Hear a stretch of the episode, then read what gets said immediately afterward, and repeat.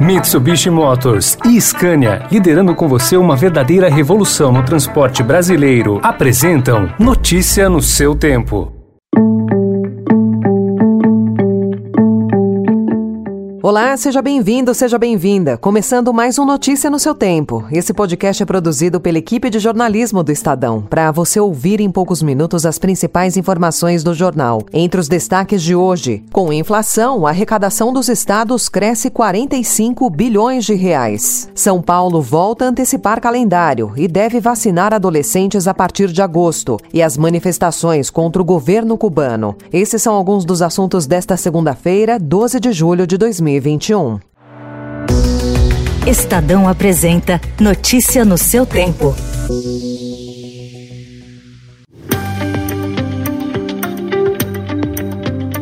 Nos cinco primeiros meses do ano, a arrecadação do ICMS pelos estados superou em 45 bilhões de reais o resultado obtido no mesmo período de 2019, antes da pandemia. Com os preços em alta, os estados arrecadam mais porque o imposto é cobrado a partir de uma base de cálculo maior. Os dados reunidos a pedido do Estadão pela Federação Brasileira de Associações de Fiscais de Tributos Estaduais, com base nas notas fiscais eletrônicas emitidas, refletem o boom internacional de alta das commodities. Como há restrições legais ao aumento de despesas obrigatórias até o fim de 2021, a tendência é de que os estados usem os recursos em 2022, que é ano eleitoral. O risco, segundo especialistas, é de que os governadores usem essa sobra para elevar despesas permanentes, como salários de servidores. A arrecadação do governo federal também cresceu, 96 bilhões de reais em relação a 2019 e 156 bilhões de reais sobre 2020.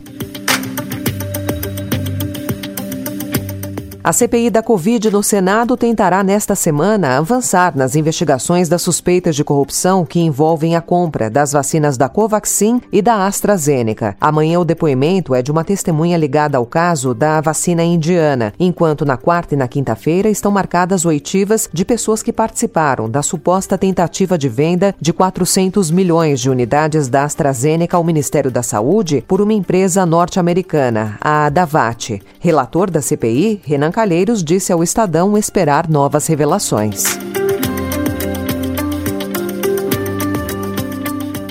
O governo de São Paulo anunciou ontem uma nova antecipação no calendário de vacinação contra a Covid-19 no estado. Na quarta mudança de cronograma realizada desde o mês passado, está previsto que toda a população com mais de 18 anos seja imunizada até o dia 20 de agosto. Isso significa 26 dias a menos do que o prazo anterior, que era de 15 de setembro. A antecipação é fruto da aquisição de doses extras da Coronavac, realizadas pelo governo do estado de São Paulo, sob responsabilidade e custo do governo de São Paulo, junto ao laboratório Sinovac. A gestão estadual também pretende iniciar a imunização dos adolescentes de 12 a 17 anos a partir do mês que vem. E o desenvolvimento em tempo recorde de várias vacinas contra a Covid-19 parece ter dado o impulso que faltava para a criação de um imunizante contra o HIV. 40 anos depois do início da pandemia de AIDS, o mundo parece estar perto de ter um produto eficaz na prevenção da infecção. Um estudo com mais de 6 mil pessoas está sendo conduzido em vários países da África, Europa, América do Norte e América Latina, inclusive no Brasil. Para especialistas, é o mais promissor em quatro quatro décadas.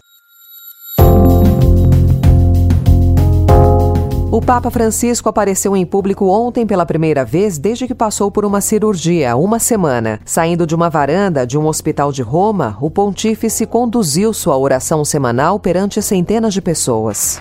Sono contento di poter mantenere l'appuntamento domenicale dall'Angelus anche qui dal Policlinico Gemelli.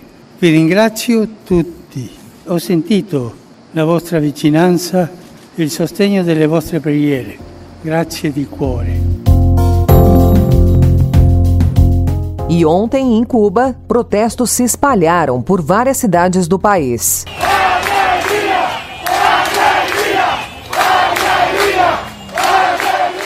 Milhares de manifestantes marcharam pelas ruas da pequena cidade de San Antônio de Los Banhos, a 33 quilômetros da capital, Havana, no primeiro protesto contra o governo desde a manifestação de 1994 contra o regime de Fidel Castro. Os manifestantes saíram às ruas pacificamente para denunciar as graves crises sanitária e econômica e o que eles qualificam de negligência do regime cubano. O protesto foi interceptado pelas forças de segurança e partidários do governo, o que levou a violentos confrontos e prisões. O presidente cubano, Miguel Dias-Canel, atribuiu ao embargo dos Estados Unidos a falta de alimentos e remédios na ilha e acusou o governo norte-americano de ser o responsável pelo protesto.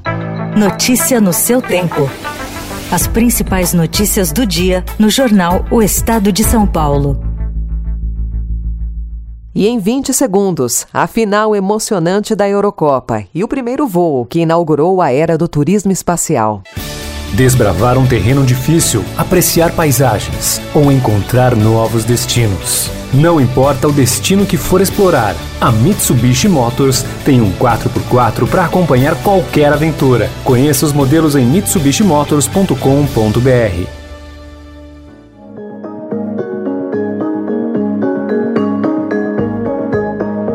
E na manhã de ontem, a empresa de turismo espacial Virgin Galactic, criada pelo empresário britânico Richard Branson, completou com sucesso seu primeiro voo, que levou a bordo o fundador da empresa. Uma hora depois do pouso, Branson admitiu que os valores para dar um rolê no espaço são altos, mas deixou claro que quer que a oportunidade seja de toda a humanidade e não somente dos ricaços. I think for the first few years it's going to be expensive because we've got a lot of bills to pay, but in the years to come as we get more and more space spaceships, the price will, will come down. So what I'm hoping is that we can actually get you know tens, if not hundreds, of people to be able to go to space who could never have dreamt of being able to go to space. Notícia no seu tempo. Pena bateu, saca, pegou!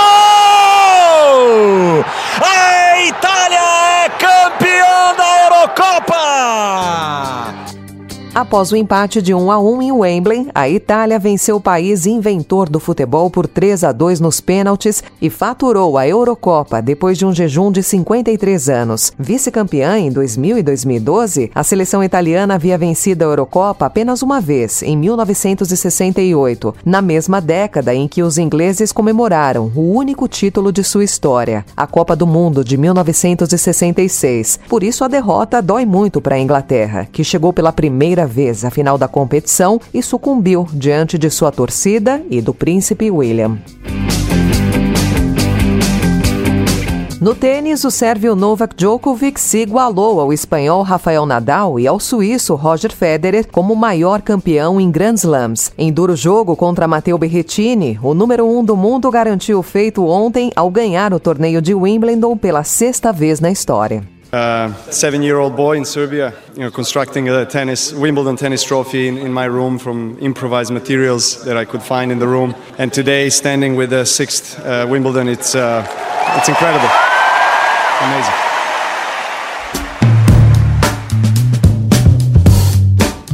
Encerrando notícia no seu tempo, com a apresentação e roteiro de Alessandra Romano, produção e finalização de Mônica Herculano. O editor de núcleo de áudio é Manuel Bonfim. E amanhã, a partir das 5 horas da manhã, você confere mais um resumo das notícias do Estadão para começar o dia bem informado. Obrigada pela sua companhia e uma excelente semana.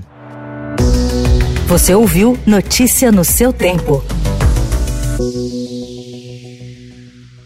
Notícia no seu tempo. Oferecimento Mitsubishi Motors e Scania, liderando com você uma verdadeira revolução no transporte brasileiro, rumo a um setor mais sustentável para os negócios, as pessoas e o meio ambiente. Acesse www.soluçõesescania.com.br e saiba mais.